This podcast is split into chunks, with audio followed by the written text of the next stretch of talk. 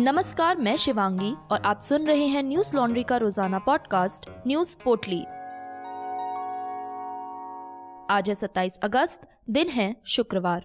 अफ़गानिस्तान की राजधानी काबुल के हामिद करजाई इंटरनेशनल एयरपोर्ट के ठीक सामने गुरुवार शाम को दो हमले हुए।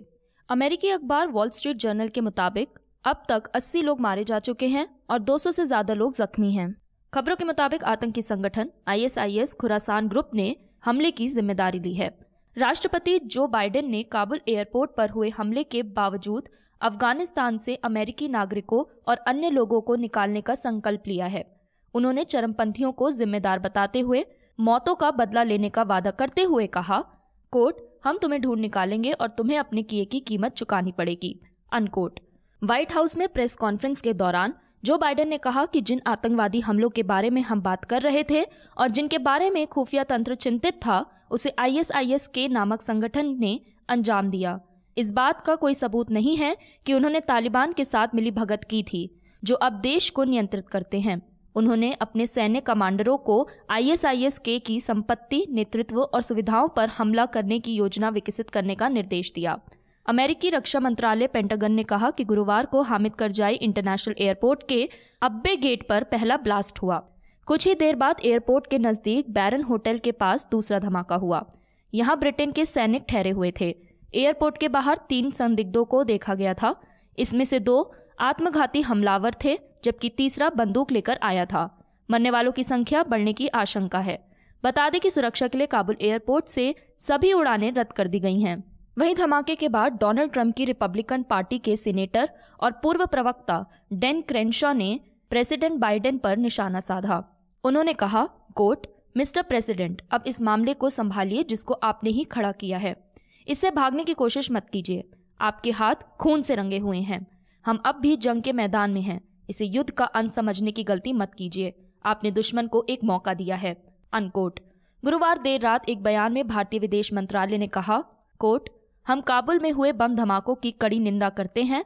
हम इस आतंकवादी हमले के पीड़ितों के परिवार के प्रति अपनी संवेदना व्यक्त करते हैं। अनकोट। अफ़गानिस्तान में तालिबान के कब्जे से सबसे गहरा असर वहाँ की महिलाओं पर पड़ेगा। तालिबान की बर्बरता का शिकार हुई कई महिलाएँ कुछ साल पहले अफ़गानिस्तान से भारत भाग आई थी। न्यूज़ लॉन्ड्री ने इन महिलाओं से बात की है। आप इस वीडियो रिपोर्ट तालिबान से क्यों डरती हैं? भारत में रह रही अफ़गानिस्तान की महिलाएँ को हमारी website Hindi dot Newslaundry dot com पर जाकर पढ़ सकते हैं व यूट्यूब पर इसे देख सकते हैं। ऐसी और ग्राउंड रिपोर्ट्स देखने के लिए आज ही न्यूज़ लॉन्ड्री को अपना सपोर्ट दें। आज ही हमारी website Hindi dot Newslaundry dot com पर जाकर सब्सक्राइब का बटन दबाएँ और गर्व से कहें, मेरे खर्च पर आज़ाद है खबरें। छत्तीसगढ़ कांग्रेस में सियासी हलचल गुरुवार को और तेज हो गई, जब मुख्यमंत्री भूपेश बघेल के प्रति निष्ठा रखने वाले पार्टी के कई विधायक राहुल गांधी के साथ भूपेश बाघेल प्रस्तावित बैठक से एक दिन पहले दिल्ली पहुँच गए। शुक्रवार को होने वाली बैठक इस हफ़्ते की यह भूपेश बाघेल और राहुल गांधी की दूसरी बैठक है।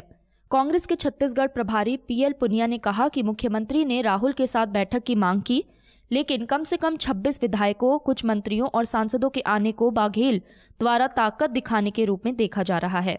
रोटेशनल सीएम का रास्ता अभी खुला है और आला कमान सौहार्दपूर्ण समाधान चाहते हैं। पार्टी के इतने विधायकों का आना इस बात का संकेत है कि बाघेल केंद्रीय नेतृत्व पर दबाव बढ़ा रहे हैं। इस कदम को यह संदेश देने के प्रयास के रूप में देखा जा रहा है कि उनके पास विधायक दल का बहुमत है। मंगलवार को बाघेल और टीएस सिंह देव ने राहुल गांधी से मुलाकात की थी, लेकिन रोटेशनल सीएम का मसला सुलझा नहीं था। टीएस सिंह देव ने मीडिया से कहा कि ये रोटेशनल सीएम का सवाल नहीं था। उन्होंने कहा, कोर्ट, अगर कोई व्यक्ति किसी टीम में खेलता है तो क्या वह कप्तान बनने के बारे में नहीं सोचता? हर कोई उसके बारे में सोचता है, लेकिन सवाल उसके विचारों का नहीं, उसकी क्षमताओं का है। फैसला आला कमान लेता है। अनकोट। असम के दीमा हसाओ ज़िले के दियोंग बरा के पास अज्ञात लोगों ने सात ट्रकों में आग लगा दी। इससे पाँच ट्रक ड्राइवरों की जलकर मौत हो गई। रिपोर्ट के मुताबिक आगजनी से पहले उन्होंने कई राउंड फायरिंग भी की। पुलिस टीम मौके पर पहुँच गई और मसले की जाँच की जा रही है। जानकारी के मुताबिक घटना गुरुवार रात दीमा हसाव ज़िले के लंका रोड स्थित दिसमाओ गाँव के पास घटी। दिसमाओ गाँव के पास सात ट्रक जा रहे थे। इस दौरान संदिग्ध उग्रवादियों ने ट्रकों पर पहले फायरिंग की, इसके बाद ट्रकों में आग लगा दी। इससे पाँच ट्रक चालकों की ज़िंदा जलकर मौत हो गई।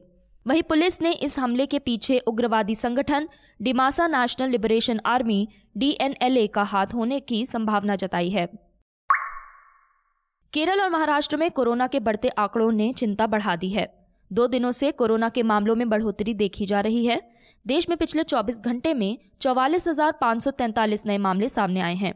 इसके साथ ही चार सौ छियानवे लोगों की संक्रमण की वजह से मौत हो गई। वहीं इस दौरान बत्तीस मरीज़ ठीक हुए। देश में कोरोना सक्रिय मामलों की संख्या तीन लाख चौवालीस हज़ार आठ सौ निन्यानवे हो गई है। देश में कोरोना मरीजों के बढ़ रहे मामलों में छत्तीस हज़ार से ज़्यादा नए मामले सिर्फ़ केरल और महाराष्ट्र में दर्ज किए गए। यानी देश में कोरोना संक्रमितों का उन्नासी फ़ीसदी हिस्सा सिर्फ़ इन दोनों राज्यों का है।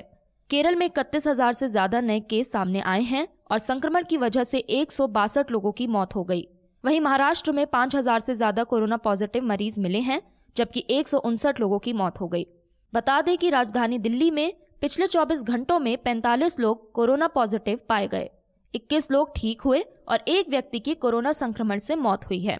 वहीं विशेषज्ञों ने कोरोना की तीसरी लहर सितंबर अक्टूबर में आने की आशंका जताई है, जबकि नवंबर में पीक पर रहने का दावा किया गया है। अमेरिकी स्वास्थ्य और मानव सेवा विभाग के अनुसार अमेरिकी अस्पतालों में कोरोना वायरस रोगियों की संख्या गुरुवार को एक लाख से अधिक हो गई, जो पिछले आठ महीनों में सबसे ज़्यादा है। Centre for disease control and prevention के आंकड़ों के मुताबिक, पिछले एक हफ़्ते में औसतन हर घंटे 500 से ज़्यादा लोगों को कोरोना से पीड़ित होने की वजह से अस्पतालों में भर्ती कराया गया है। 2021 की शुरुआत में टीकाकरण अभियान का तेज़ी से विस्तार हुआ। 28 जून 2021 को कोरोना संक्रमण का मामला अपने निचले स्तर तेरह पर पहुँच गया था। हालाँकि, जुलाई में कोरोना के मामले अचानक बढ़ने लगे, क्योंकि डेल्टा वेरिएंट इसका प्रमुख कारण बन गया। दक्षिण अमेरिका इस नए वेरिएंट का केंद्र है, लेकिन देश भर के अस्पताल में कोरोना संक्रमित भर्ती हो रहे हैं। गुजरात हाईकोर्ट ने नए धर्मांतरण रोधी कानून की धारा पाँच पर लगी रोक को हटाने से जुड़ी राज्य सरकार की याचिका को खारिज कर दिया है।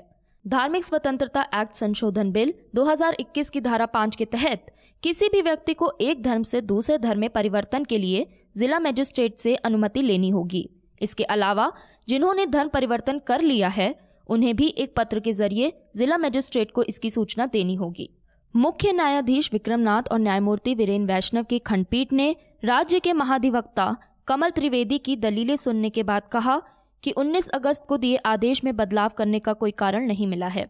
महाधिवक्ता ने राज्य सरकार की ओर से पीठ को बताया कि अधिनियम की धारा पाँच अपने मूल कानून 2003 से थी और इसका विवाह से कोई लेना देना नहीं है। उन्होंने कोर्ट को यह समझाने की कोशिश की कि धारा पाँच पर रोक वास्तव में पूरे कानून पर रोक की तरह ही होगी और कोई भी धर्मांतरण से पहले अनुमति लेने के लिए अधिकारियों से संपर्क नहीं करेगा। गौरतलब है कि इससे पहले गुजरात हाईकोर्ट ने 19 अगस्त को जमीयत उलेमा ए हिंद की याचिका पर फैसला सुनाया था। जमीयत ने इस कानून पर रोक लगाने की मांग की थी। याचिका पर फैसला देते हुए उच्च न्यायालय ने 19 अगस्त को धारा तीन, चार चार ए, चार बी, चार सी, पाँच छः और छः ए पर रोक लगा दी थी। इस दौरान हाईकोर्ट ने गैर कानूनी तरीके से हुए धर्म परिवर्तन पर भी टिप्पणी की। हाईकोर्ट ने कहा कि पुलिस में एफआईआर तब तक दर्ज नहीं हो सकती, जब तक ये साबित नहीं हो जाता कि शादी ज़ोर ज़बरदस्ती से और लालच देकर की गई है। बता दें कि गुजरात में ये नया कानून 15 जून को अस्तित्व में आया। इसके तहत व्यक्ति को आरोपी पाए जाने पर पाँच साल की सजा और अधिकतम पाँच लाख रुपए के जुर्माने का प्रावधान है। इसे धार्मिक स्वतंत्रता एक्ट 2003 में संशोधन करके लाया गया था।